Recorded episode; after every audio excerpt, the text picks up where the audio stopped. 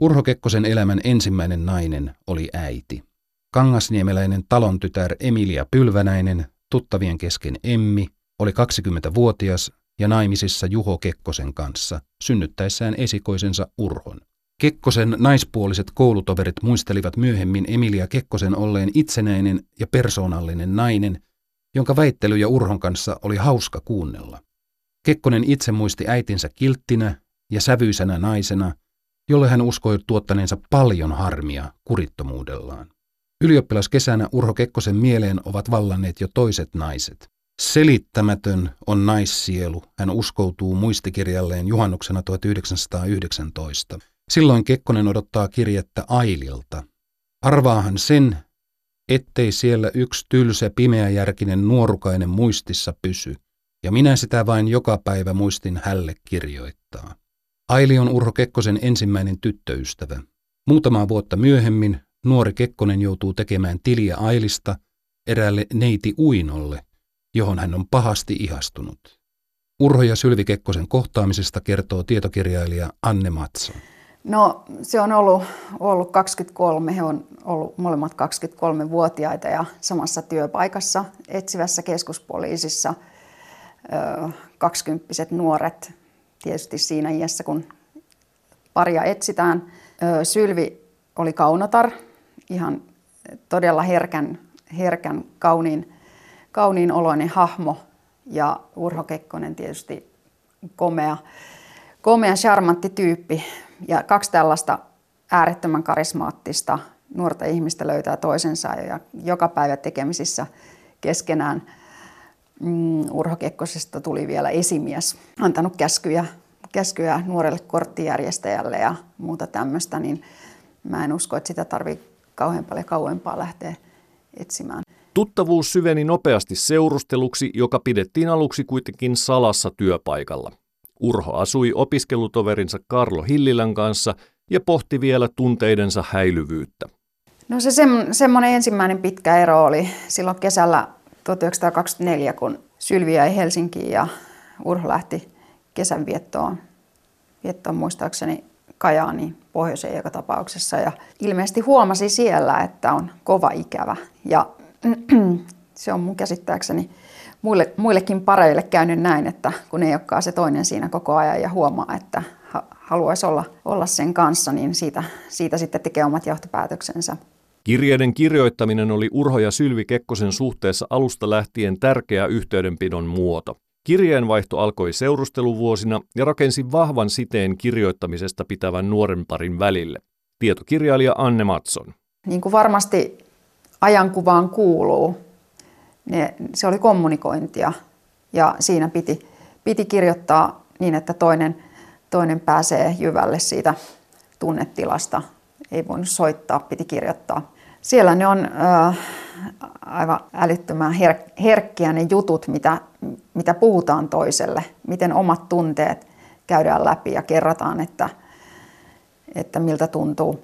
Ja se henkinen, henkinen puoli siellä näkyy siitä, että millaista asioista keskustellaan yhdessä. Ne on selvästi niitä asioita, joista molemmat on kiinnostuneita. Urho ja Sylvi Kekkonen vihittiin avioliittoon keväällä 1926. Ensimmäinen yhteinen koti Helsingin Tehtaankadulla löytyi vasta seuraavana vuonna. Syyskuussa 1928 heistä tuli kaksospoikien vanhempia.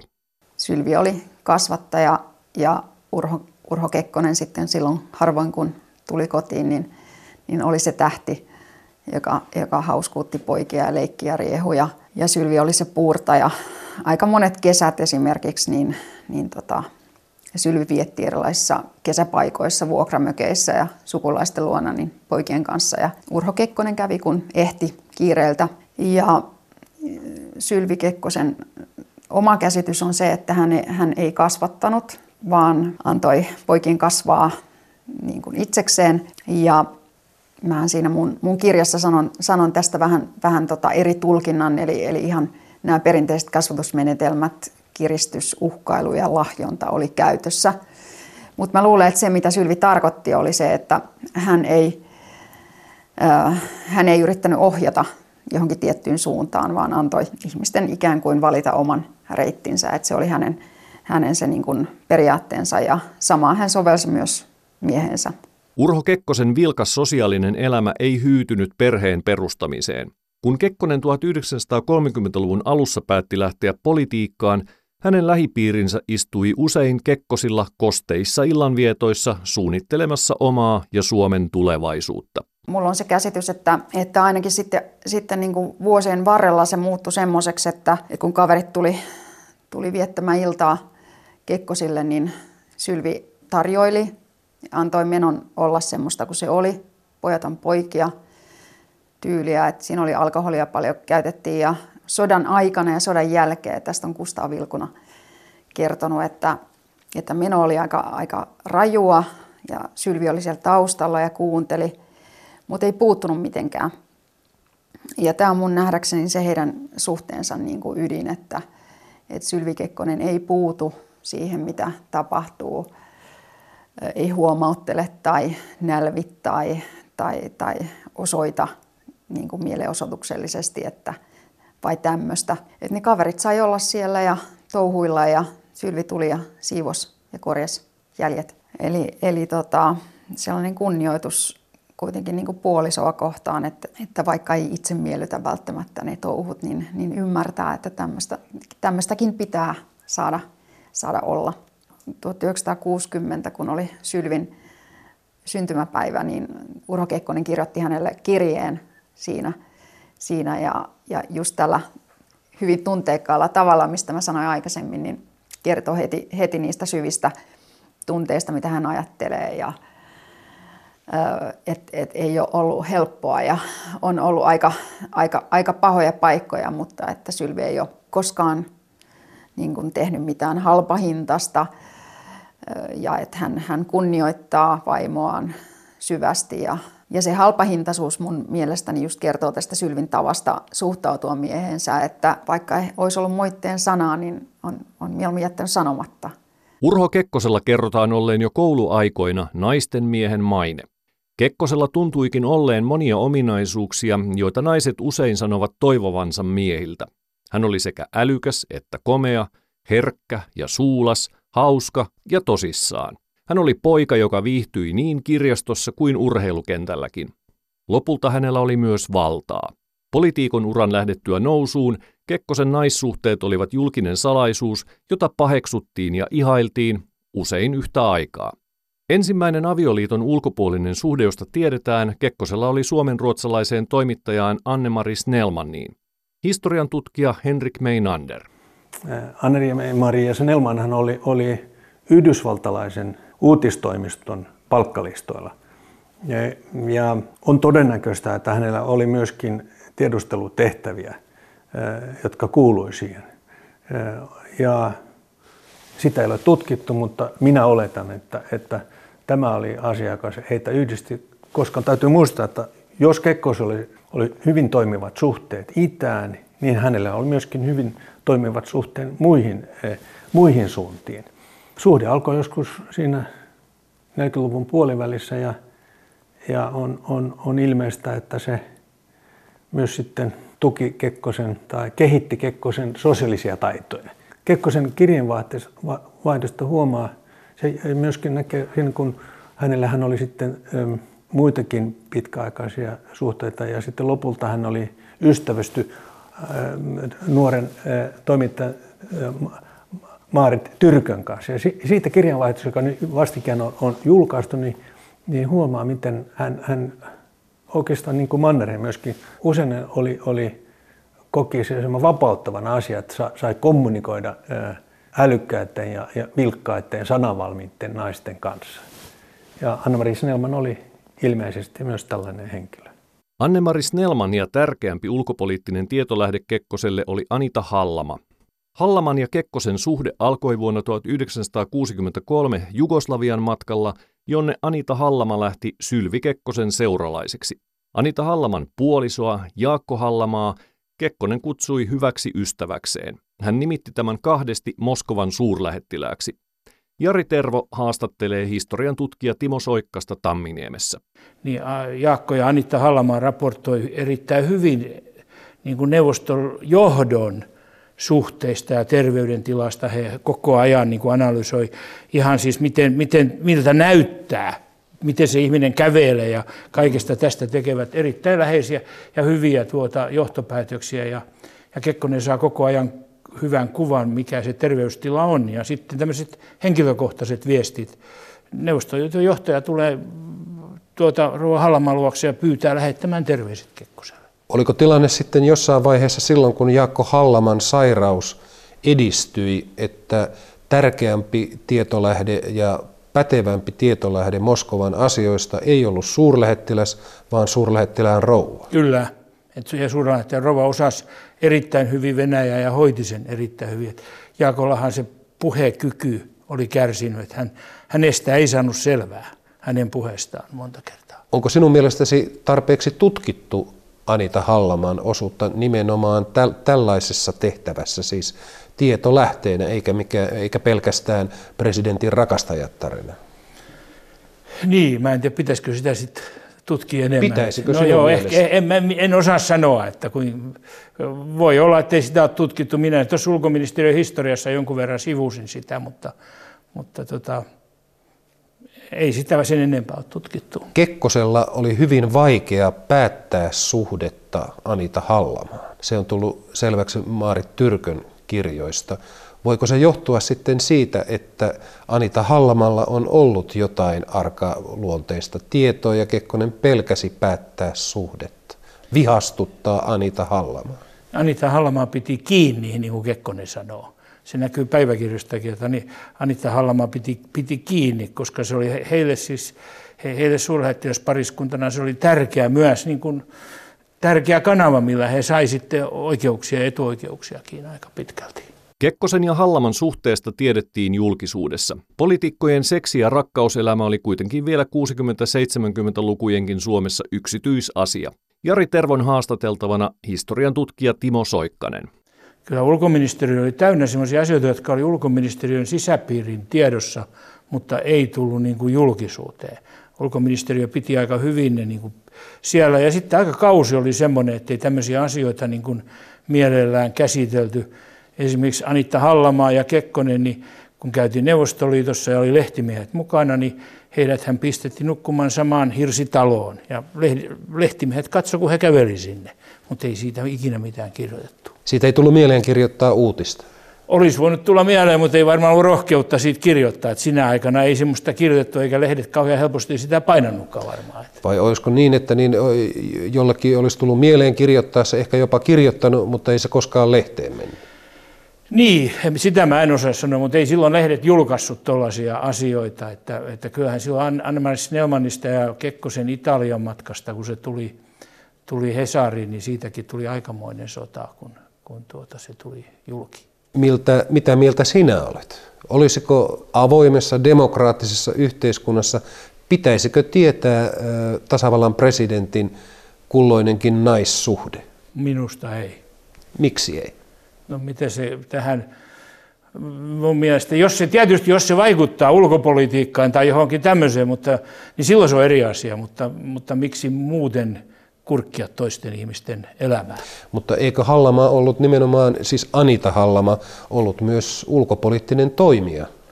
Joo, olihan hän siis suurlähettilään vaimo, että sikäli, mutta siinä ei ole ainakaan mitään sellaista, mikä olisi ollut negatiivista tai niin kuin vahingoittanut mitenkään. Että hän päinvastoin paikkasi hyvin miehensä sairautta ja kaikki tällä tavalla, että en näe mitään syytä ruveta sitä niin kuin repimään. Ja, ja semmoinen amerikkalainen tapa, missä, missä presidenttien eh, tuota seksuaalisuhteet käydään läpi ja sitten joutuu luopumaan, jollei kaikki ole kunnossa, niin ei se ole, ei se ole, ei se ole kiva. Anita Hallama ei voinut paikata aukkoa, joka Kekkosen elämään syntyi Sylvi Kekkosen kuoltua joulukuussa 1974. Kekkosen ja Hallaman suhde jatkui kuitenkin vielä tämän jälkeen. Hallama piti sitkeästi kiinni asemastaan ikään kuin epävirallisena presidentin rouvana vielä silloinkin, kun Kekkonen halusi heittää hyvästit historian tutkija Kati Katajisto. Anita Hallama ja Anmari Snellman, nämä olivat kuitenkin älykkäitä naisia. Hän haki kuitenkin tämmöisiä älykkäitä, voimakkaita naisia seuralaisikseen.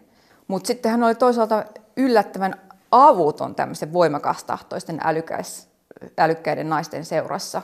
Että hän ei osannut niin sanoa heille ei. Että hän sitten myötäili. Että sekin oli erikoista, että tämmöinen voimakas vallankäyttäjä, joka pystyy niin kuin käytännössä laittamaan kenet tahansa matalaksi, jos haluaa, niin sitten hän ei osaakaan sanoa tämmöisille voimakastahtoisille naisille ei ja vetää niitä rajoja. Että sekin on siinä aika erikoista. Ja sitten tietysti tämä 70-luvun suhde tähän toimittaja Maari Tyrkköön, niin kyllä sekin on erikoinen ja ainakin mun on niin kuin vaikea samaistua siihen, että hän, niin kuin, se nyt ei ole sinänsä mitään yllättävää, että vanhempi mies hankkii nuoremman tyttöystävän, mutta tämä Tyrkön ja Kekkosen suhde ja siinäkin Tyrkkö toimittaja, eli oli tämmöinen intellektuaalinen puoli siinä mukana. Mutta sitten se, minkä Tyrkkökin on tuonut esiin ja mikä on tullut selvästi esiin, on tämmöinen hoivasuhde. Että hän sitten tämmöistä iäkästä Kekkosta selvästikin niin hoivasi, otti saappaita pois ja oli semmoinen hoivahahmo, niin sekin on aika erikoinen piirre siinä. Että monia tämmöisiä erikoisia piirteitä. En mä voi sanoa, että sen epänormaalia on, mutta mikä nyt sitten on normaalia, mutta niin kuin ehkä semmoiseen yleiseen käsitykseen naisen ja miesten välisestä suhteesta, niin ne ei istu kauhean hyvin. Toimittaja Maarit Tyrköstä tuli Urho Kekkosen elämän uusi kiintopiste Sylvi Kekkosen kuoltua. Hän oli Kekkosen uskottu nainen ja ystävä, jolle Kekkonen kertoi uniaan ja pelkojaan. Kekkonen ryhtyi jopa pitämään intiimiä kahdenkeskistä päiväkirjaa Tyrkön pyynnöstä. Kekkonen sanoi Tyrkölle, kirjoita minusta kirja ihmisenä. Maarit Tyrkkö kertoo Tamminiemessä ensitapaamisestaan presidentin kanssa.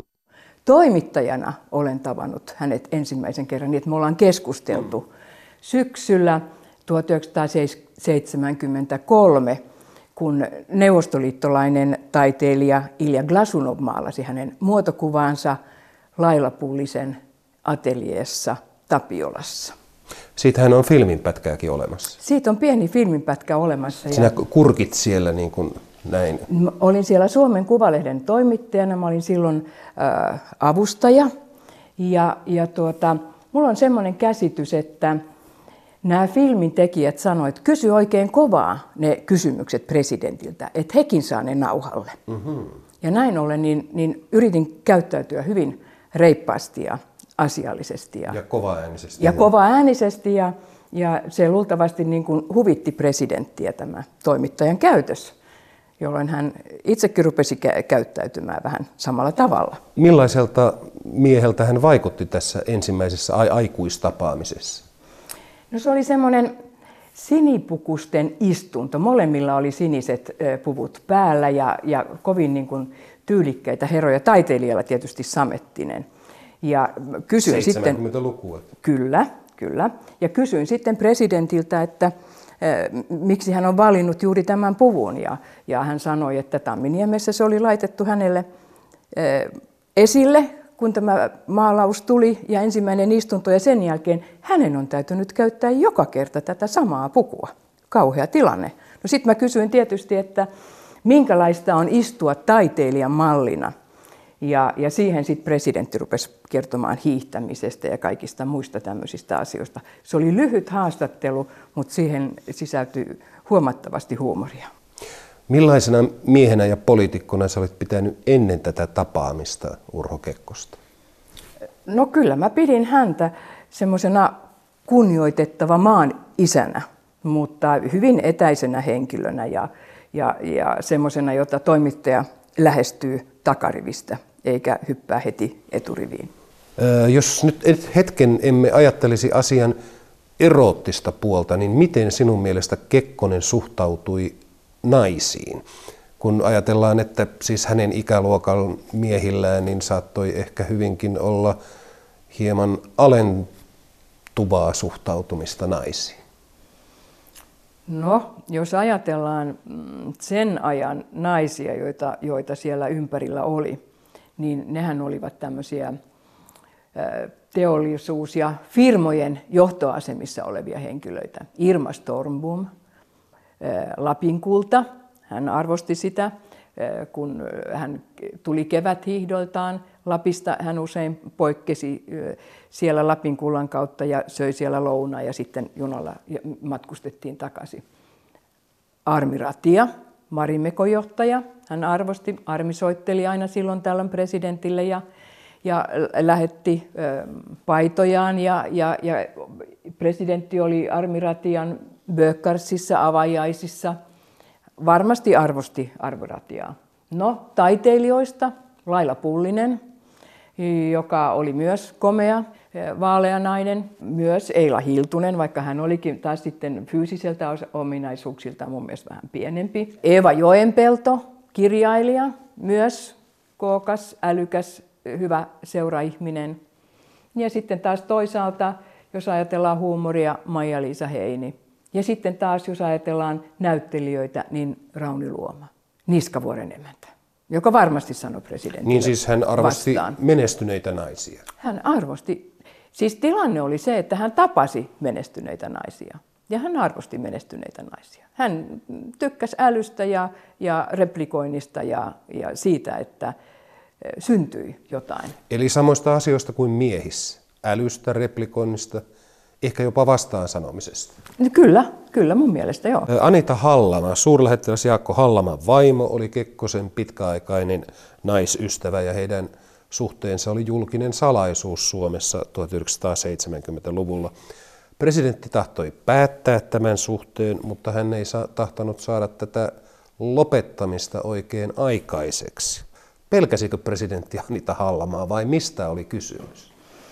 No silloin kun mä ryhdyin kirjoittamaan tätä presidentti- ja toimittajakirjaa ja tiesin, että, että siinä vaiheessa kohtaan Anita Hallaman, niin aluksi päätin, että mä oon niin pieni tekijä isojen ihmisten suhteissa, että minähän en käsittele koko Anita Hallamaata, että vaikenen koko asian.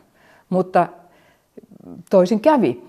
Eli hän todellakin pompahtaa sieltä aina esille. Hän haluaa päivällisiä, hän haluaa jotain juhlia, hän haluaa, ja, ja, ja se kuuluu nyt presidentin arkipäivään.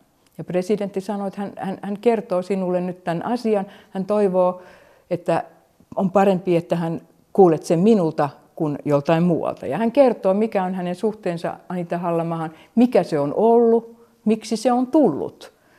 Ja minä rupean niin kuin taistelemaan tuulimyllyjä vastaan, eli, eli puolustamaan sitä presidentin reviiriä.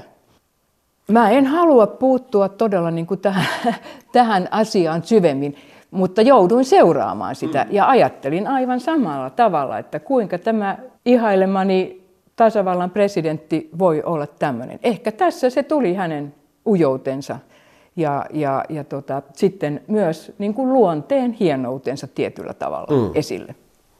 Niin siis valtakunnan huipulla e, elettiin eräänlaista neljödraamaa, jossa on presidentti Kekkonen, suurlähettiläs Hallama, suurlähettilään Rouva Hallama ja sinä. No mä näen sen sillä tavalla, että, että ehkä tasavallan huipulla jossain vaiheessa elettiin kolmiodraamaa. Kyllä mä niin kuin olin oma pieni nappula jossain muualla. E, en, en, en, ollut, en kokenut, että olisin ollut näissä kuohuissa mukana.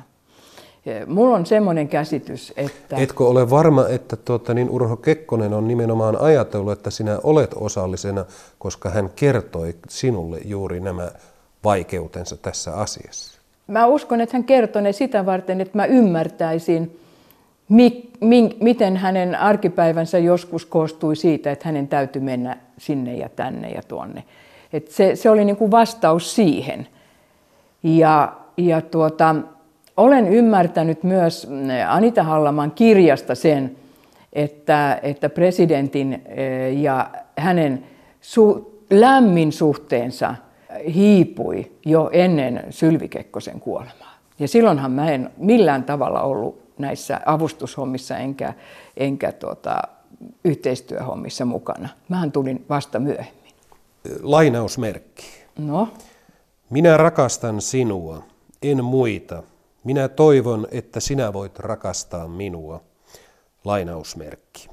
Tämä on siis tasavallan presidentti kirjoittaa sinulle. Se on selvää ja suoraa puhetta. Teidän ystävyytenne oli muuttunut ainakin presidentin mielestä rakkaudeksi. Vastasitko sinä tunteeseen? Nyt täytyy miettiä, että mikä on kirjeen merkitys. Kirjailija tietää, mikä on puheen merkitys, mikä on paikan merkitys ja milloin puhutaan minkälaisin sanoin. Sen voin, voin tuota sanoa, että me emme koskaan presidentin kanssa puhuneet suusta suuhun rakkaudesta tai pitäneet intohimoisesti toisiamme kädestä kiinni. Siis semmoiset asiat, niin jotenkin ne on nyt keskittynyt sinne kirjeisiin. Mitä itse arvelet tästä muuten, että, että, että eri elementeissä, puhelimessa, tapaamisissa, kirjeissä käytetään erilaista tekstiä ja erilaista sanoja? Siksi, koska kysymyksessä on ujo ja herkkä Suomen mies, niin silloin hän kertoo asiat kirjeitse. Niin, aivan.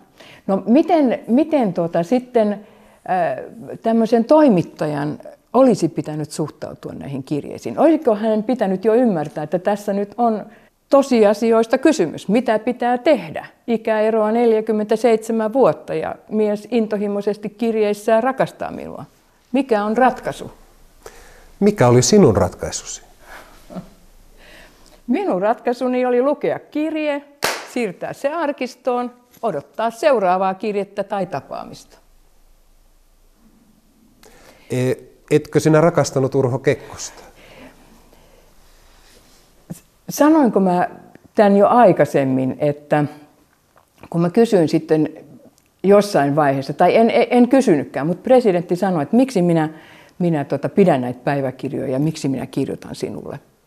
Niin hänen vastauksensa, hän vastasi itse tähän esittämänsä kysymykseen. Se oli se, että sitten kun minua ei enää ole, sinulla on jotain, mitä muistella. No nyt mä oon näiden pähkinöiden kanssa tekemisissä. Nyt mä yritän muistella, mitä kaikkea nämä on merkinnyt silloin, mitä kaikkea ne merkitsee nyt. Tämä on jännittävä tilanne. Uskotko sinä Jumalaan, Maarit?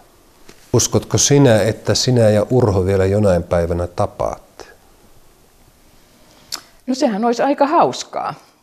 Joku Tuve Jansson on sanonut, että, että, tuota, että hän haluaisi uskoa, että, jos, että taivas olisi ja että siellä olisi hauskaa varmasti. Joo. Ja mua niin viehättäisi semmoinen ajatus ja kysymys, että mm, jos mä nyt kuolisin ja tapaisin presidentin ja, ja oletetaan, että hän olisi niin kuin 75-vuotias vaikka silloin, kun me tavattiin ensimmäisiä kertoja. Ja mä olisin vaikka tämä 70 niin olisihan se jännää nähdä, että kohtaisivatko sielut ja, ja, ja minkälaista tämä meidän välinen ystävyys olisi.